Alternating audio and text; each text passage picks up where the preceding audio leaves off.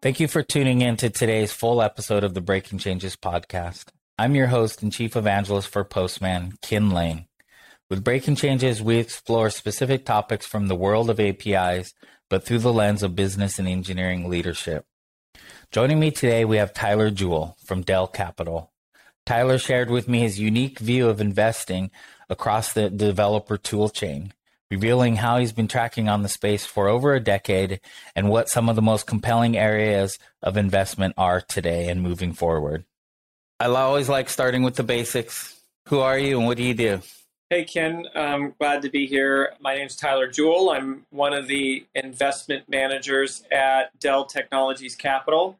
DT is the VC arm of Dell and we focus on investing in disruptive technologies across a range of enterprise technologies from silicon network storage, DevOps, data governance, uh, edge, 5G, IoT, machine learning, cybersecurity. And we're one of the most prolific enterprise investors out there. We'll invest about 300 million a year in those companies and we've got about 140 companies in our portfolio and over 60 exits and 9 IPOs which puts us in a pretty good uh, range of VC performance. We've got that performance because we invest financially around themes that we develop rather than on behalf of Dell's businesses. Uh, so we're, we're independent and the results reflect on that. And uh, I tend to specialize in developer and DevOps investments, which I've been doing for almost 17 years as an angel in VC. And prior to that, I, I spent, or at least during some of that period, I was a product operator for 25 years and uh, in and around developer tools and developer platforms at some really interesting companies like BEA, Quest, uh, Red Hat. And uh, I've also had the fortune to run three companies, uh, two of which have been acquired, and, and, one's pretty large and profitable at this point. Yeah, I've uh, you know we we met a while back at one of your startups, and and then kind of stayed in tune over the years about what's going on in the space, what's happening, what's interesting, and you always kind of captured me as someone really with your your finger on the pulse of dev tools and not just from someone who's had your hands in building them doing understanding what's happening. You have a pretty sophisticated approach to to tracking and understanding the space and not just this year worth of trends. This goes quite a ways back. Can you talk a little bit about how you keep track of the space and understand what's happening? Yeah, uh, when I was starting to do angel angel investments and investments on on behalf of Quest, I knew I wanted to do them in tools and platforms. And my my approach to figuring it out was to develop a thesis. And in order to develop a thesis, I needed to see what all the current trends were. And so I I, I started building a database of every company that I thought was doing something commercially related to developer tools or platforms and you know I'd find companies, I'd add them to the database. It was private originally, and and then I would just track how many people were working at those companies, what their you know uh, revenue targets were, what I thought their revenues were going to be, and then how did that change uh, from year to year. And I, I, started that in 2009, so it's been 13 years uh, that I've been building and maintaining that database. And as I come across new companies, or either through introductions or discovery, I've just always added it to this database and kept the data up to date. And then eventually published it for the first time in, I think it was 2020, a couple of years ago. The entire database is available online. Uh, but, you know, with my blogs that I do, in addition to saying, hey, here's the database, there's all sorts of interesting analytics that I can do in and around that information. And it tells me trends about which markets are expanding, which markets are contracting, where the most new company introductions there's all there's all sorts of things that you can you know glean from that, and it's helped inform my own personal thesis around how to develop in this space, but also made a lot of great connections and discover all sorts of insights that I, I wouldn't have had otherwise. I'm in the middle of my Gartner season, as I would call it right now, where I'm I'm well, and I'm doing the Forrester game as well. But so I'm having to working at a developer tool company, having to speak to these these uh, worlds and convince them of our strong bottom up motion. And you feel it feels like you've had your finger on the pulse of developer tools being relevant and important long before everyone else kind of understood uh, or, or, sees this. Um, you know, DevOps is is, is a well trodden road now. There's a lot of investments and conversation. What? Why did? Why did you see the potential in developer tools so earlier on when everything else was a was a top down kind of vision being pushed by Gartners and Forresters um, and others? You know, look, I don't know if I saw the opportunity or the vision. I started doing the work just because I love developer tools and platforms, and and it, earlier in my career where I had built some and I had tried to get the companies I worked for to do more with them, and the most common refrain was, "Hey, you know, there's no money in developer tools." And that seemed pretty frustrating to me because here you had a, a very large talent class and group of people who were creative and innovative. And, you know, whenever they saw problems, they would most likely just roll their own. They would want to go build software that solved that problem. And, and so it seemed to me that classic business people who were dismissive of developers as a talent class were uh, misunderstanding the opportunity there and a lot of why I put all this data together is just to help educate others on look, this there's obviously more going on here than what meets the eye.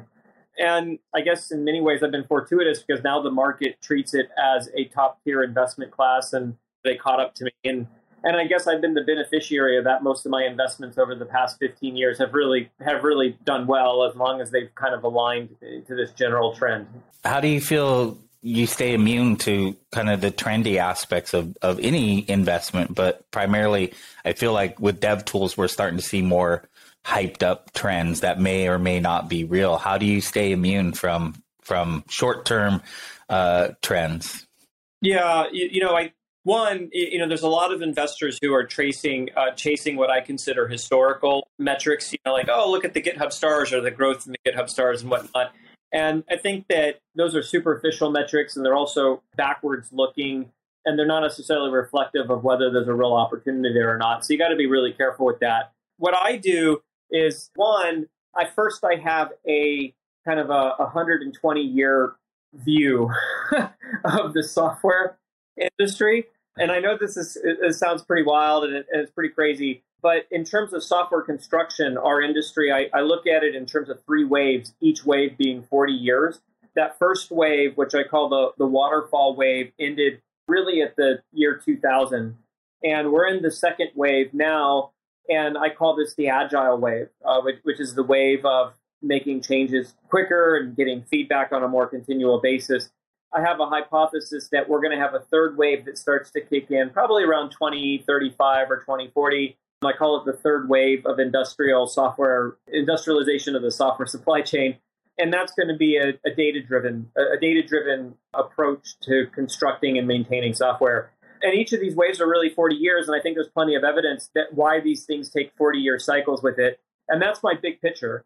Good investors, I think, have to think five to 15 years out. And so right now I'm looking at, hey, we're, we're on the you know peak of the second wave, the peak of the agile wave. So I think we've hit peak DevOps. And, and I, I have a lot of uh, hypotheses and theses about what's going to happen over the next 20 years as this wave starts to wane. Then we start to see the emergence of the, the following ones. And I try to invest in and around those, those themes.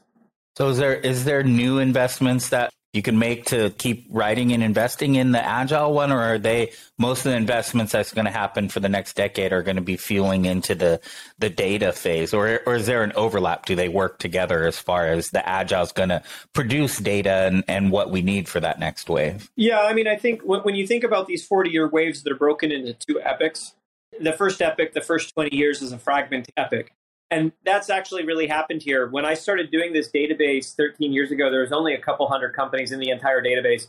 Now there is over 1,300 of companies, and these are ones that have not gone out of business. And and that database has doubled in just a few years, right? So the the total number of companies here certainly reflects just the overall interest, but it's also reflected that generally we're seeing fragmentation of the platforms in and around the agile concept. The second half of the epic is a consolidation epoch, or the second epic is consolidation based. And so, in that sense, there should be a you know an overall reduction in the number of companies, favoritism uh, given towards platforms or systems that that really unify a bunch of complex technologies, things that focus on automation rather than piece parts on that, and and that's investable. That consolidation wave, it'll take 20 years to play itself out. And there's lots of pockets of opportunity for really big companies to emerge that that really play to those uh, those capability sets. And I do that And at the same time, I've got my eye on what I think that third wave will be, you know, that starts in 15 years. And, you know, something that starts in 2035 or 2040, that's a long ways off. That's a bit risky to put money towards. You know, you need to have a 20 year investment horizon. But, you know, you never know. And if the, you know, right team and product and technology come along that plays to that, I, I'd put money to work and try to help them get there sooner. Well, and so the, on the data aspect of that, so I'm my background's database administrator, so 87, 88, my first database work. And so I've ridden the waves of, of data and I would, the different waves that happened, I felt like we were pretty played out data wise until recently I started seeing data at a scale, I would say, and it's not the, the Hadoop and, and, and kind of these data tools. It's, the data exhaust from some of the operational level stuff you talked about that, that are contributing to agility, performance, velocity. So it's CI CD pipeline data. How do you, how do you help developers be more, you know, optimize there? It's gateways as the gateways are commoditized.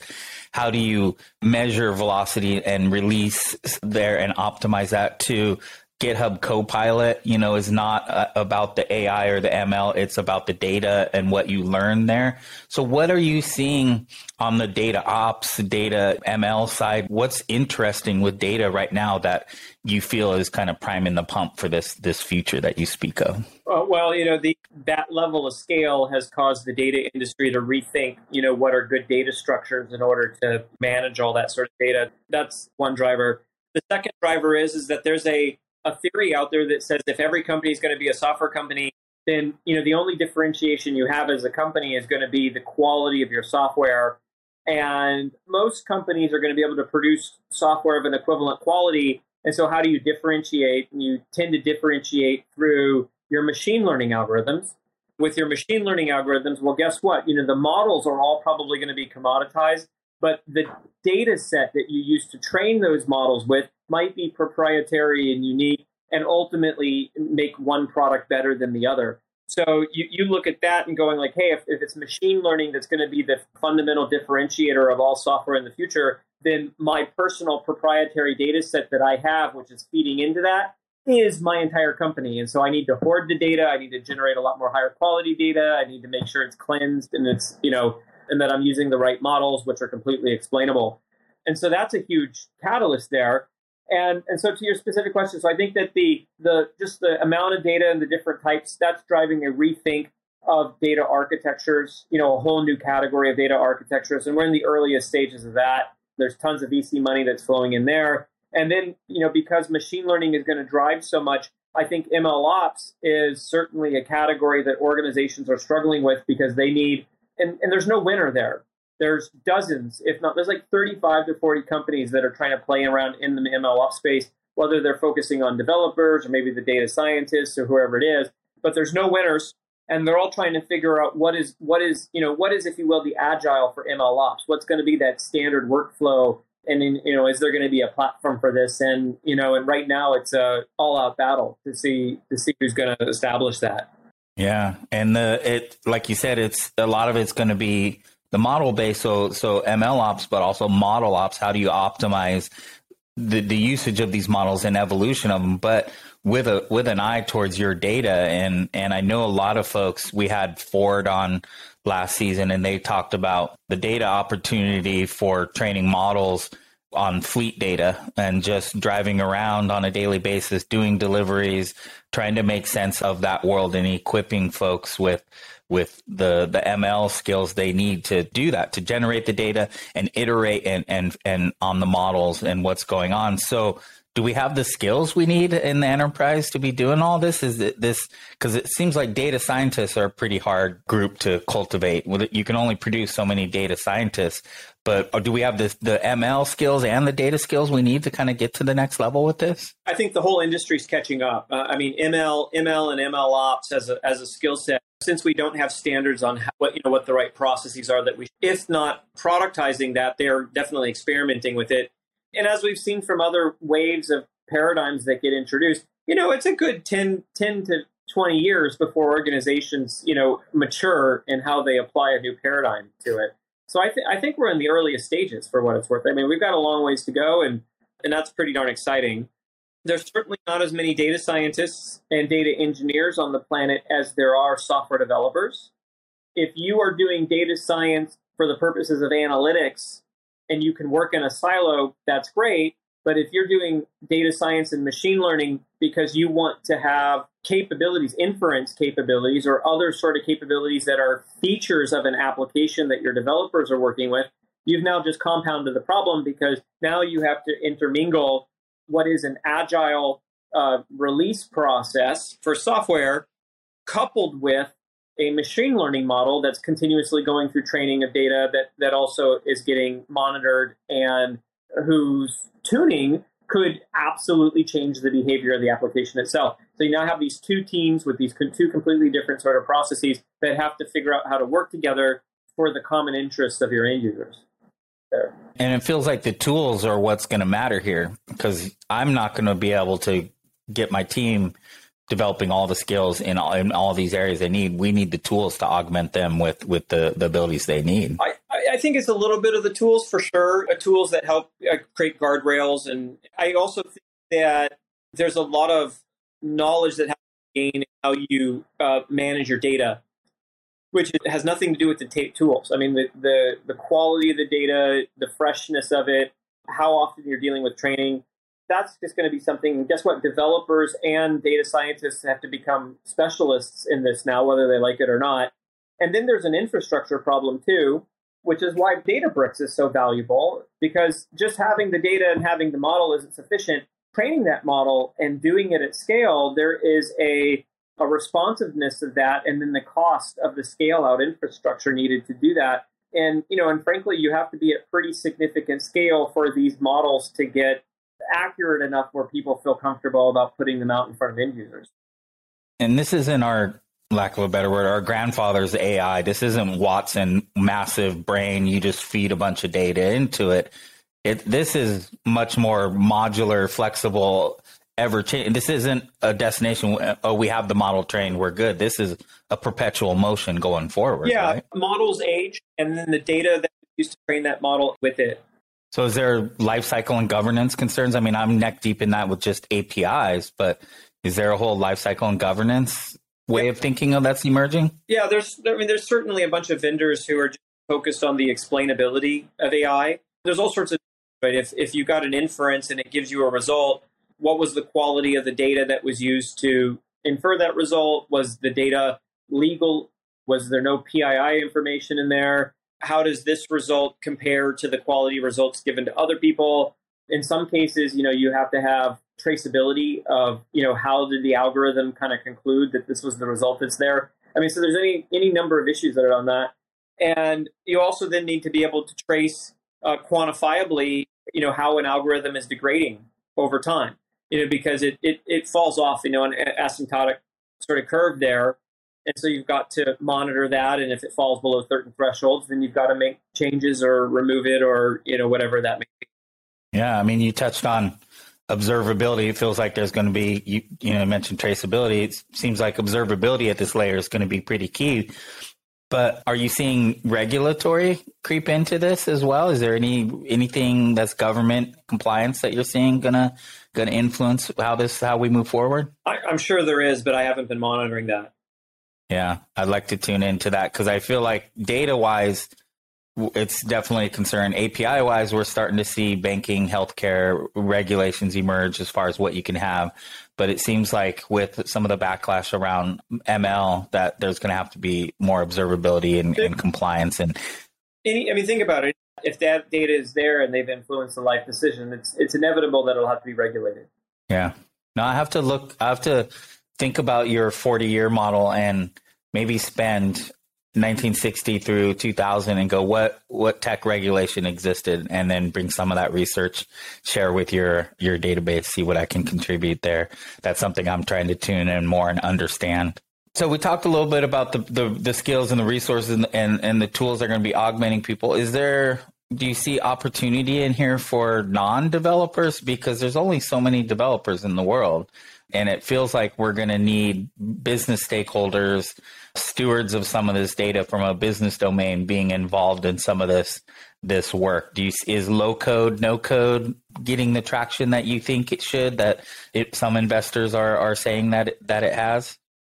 You know, one of the premises of what happens between a fragmentation epic and a consolidation epic is that while the original founding principles that drove that wave have now been validated, you through the fragmentation process, you've now introduced um, unnecessary complexity, if you will, around you know a bunch of different tools and processes that optimize individual components of that principle. This idea of peak DevOps also kind of implies that we're at peak complexity for what it takes to build, construct, maintain these software systems.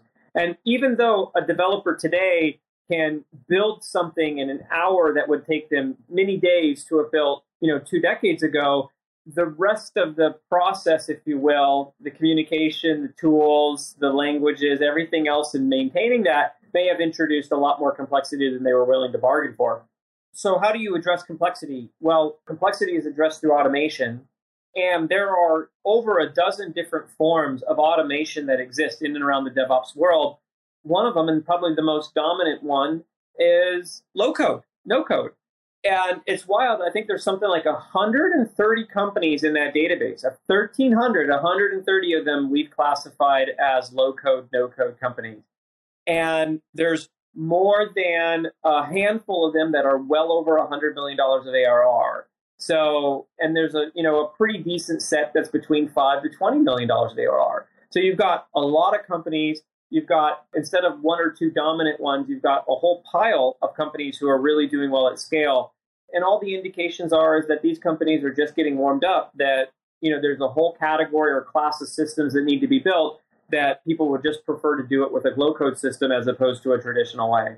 You feel like the the notion of what is an application is going to kind of be blown away in this in this new reality because I mean historically I usually paint the picture as web apps.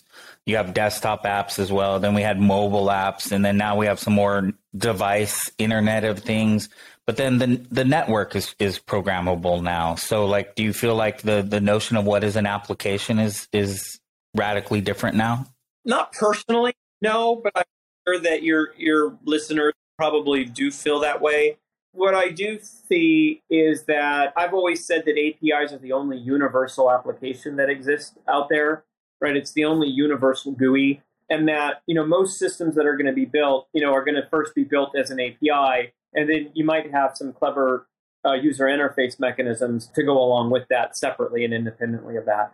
I did some back of the hand math, and my guess is if you take everything that's getting exposed over the internet that is also programmable, however you define programmability in this regard. By the end of this decade, there will be well over a trillion live, active, programmable endpoints on the on the internet.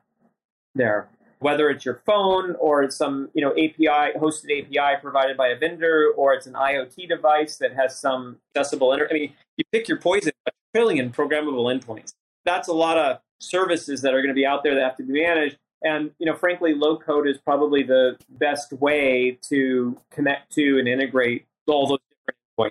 Yeah, platform scale is the only way we're going to discover those things, know where they are to even use them, how we're going to put them to use, how we're going to monitor their health and, and reliability, observability, traceability, know when it's breaks, all of those things. Because the number of APIs I use are just through the roof. It's not it's not hundreds anymore. It's not tens or hundreds. It's thousands of APIs and and I cognitively can't keep up with that. So I need tools to help me make sense of this world. And on that point, you can't cognitively keep up with just the number of APIs that you're using.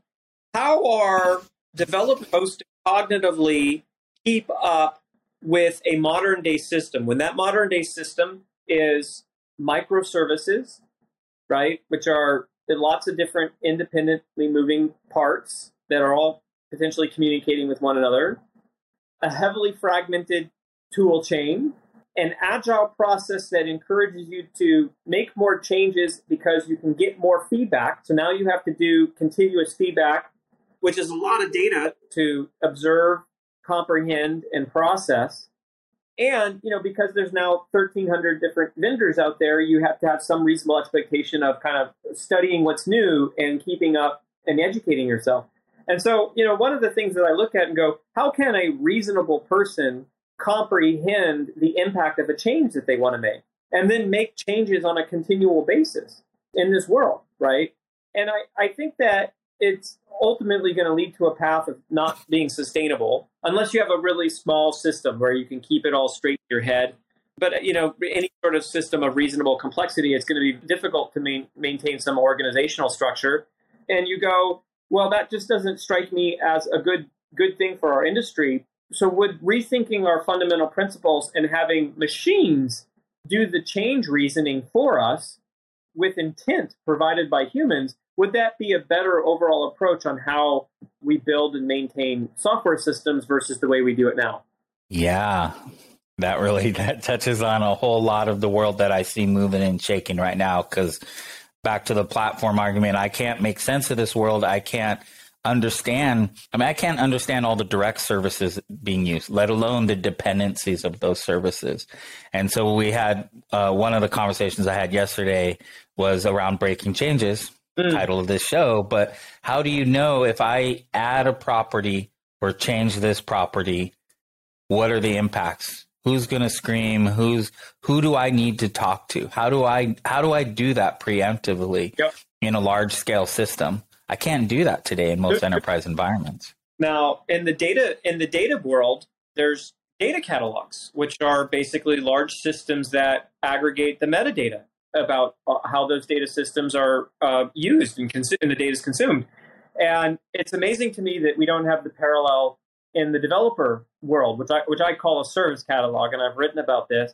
And it strikes me as inevitable that much the way that Alation and Collibra have now become these billion dollar unicorns that focus on data governance, that we're we're going to need to have service governance really emerge and in, service governance, the product would be a service catalog, which is the aggregation of metadata, not just about the process and the teams like Backstage from Spotify, but metadata about the systems themselves, you know, their communication paths and, you know, where they're deployed and how it's architected and all sorts of stuff like that.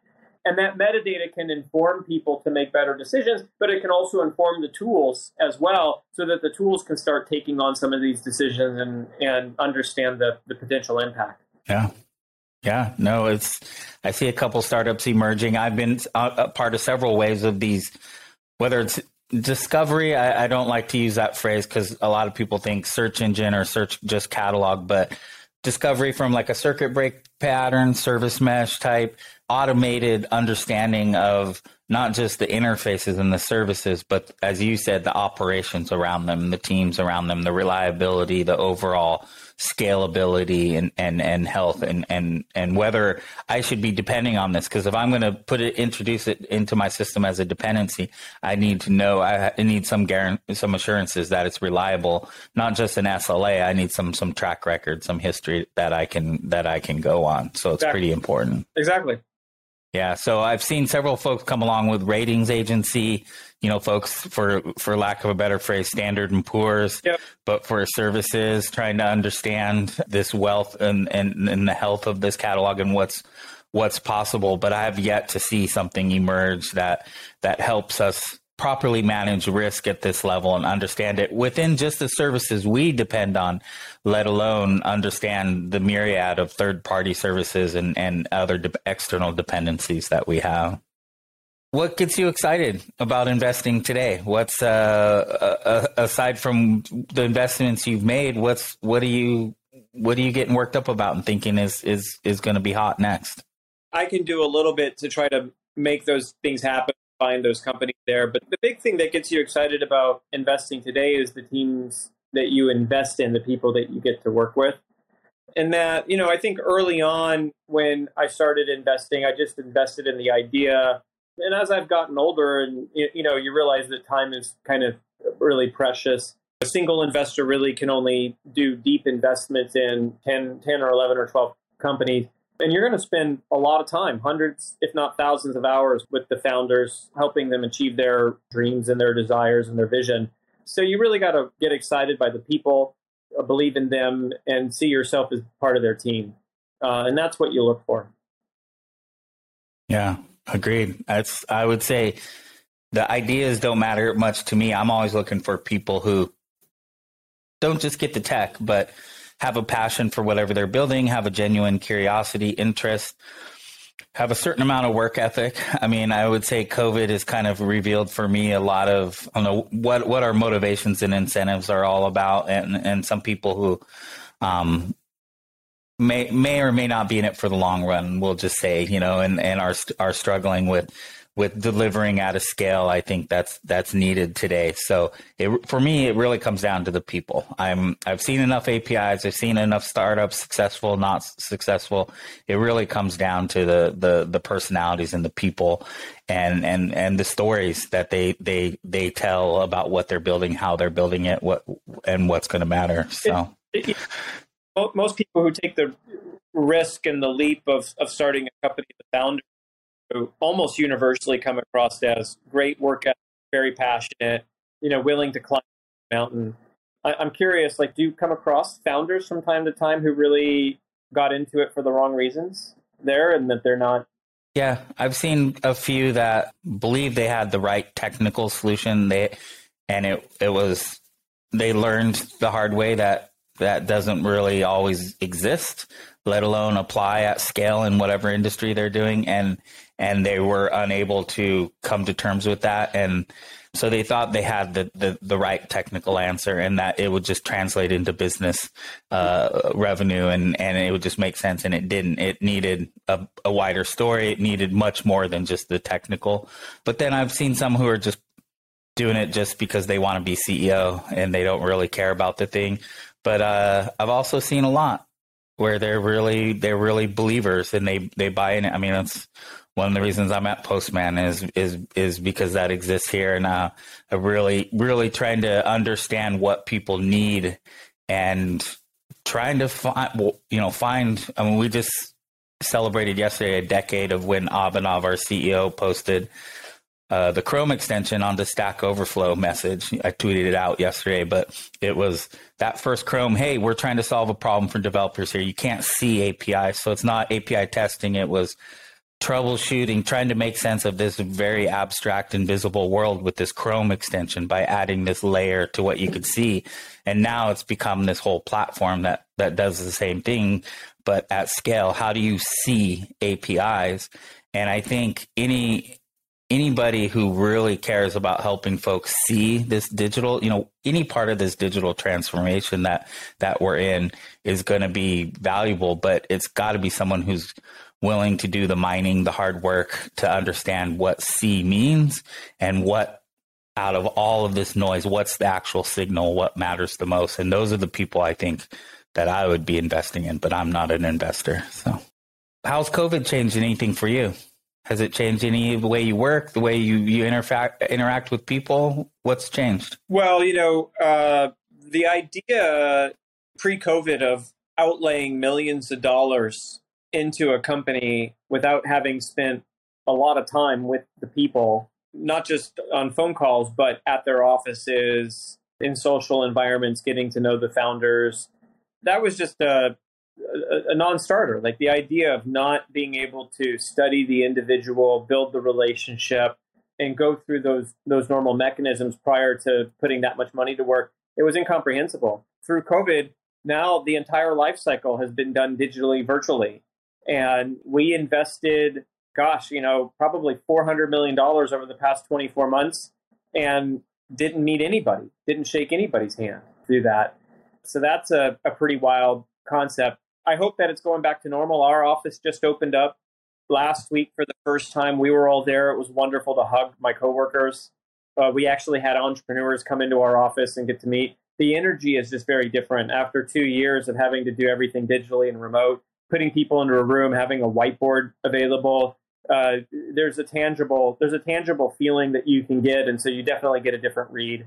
I hope we come to some sort of hybrid understanding of this. I don't know what that looks like, but uh, you know, I think we hopefully it's not all it's not all Zoom and it's not all in person, and there's something in between. Yeah, agreed. I did my first did a, a stripe uh, the stripe team was in town and they had a little shindig i went to it it was the first in-person thing i've done in a while and it was uh it was interesting it was it was good but it was definitely going to take some practice i think for me to get back to it so I'm fascinated by your your database strategy, how you manage your information. How do you stay in tune with things? What do you use to gather information and, and stay aware of what's going on? You know, every morning I do I read through a list of hundreds of feeds from companies and smart people out there. That gives you lots of insights, lots of threads to go pull and chase. There's lots of discoverability that comes from just doing that exercise. Two, because of who we work with, you know, I get updates on all the different fundraising events. And so that gives me signal to companies that maybe I wasn't aware of before. Three, a lot of networking with other investors and other interesting entrepreneurs. You know, we have over 100 entrepreneurs in our network founders and they they also are looking at the ecosystem and giving us insights. And then i've also got 15 partners here at Dell Tech Capital who are doing similar sorts of things. And so all, all that together leads to a bunch of data points uh, that, that are coming in each and every day. I like it. Yeah, yeah this I, am not good on on twitter. I, I, you know there's a lot of people who are fantastic on twitter.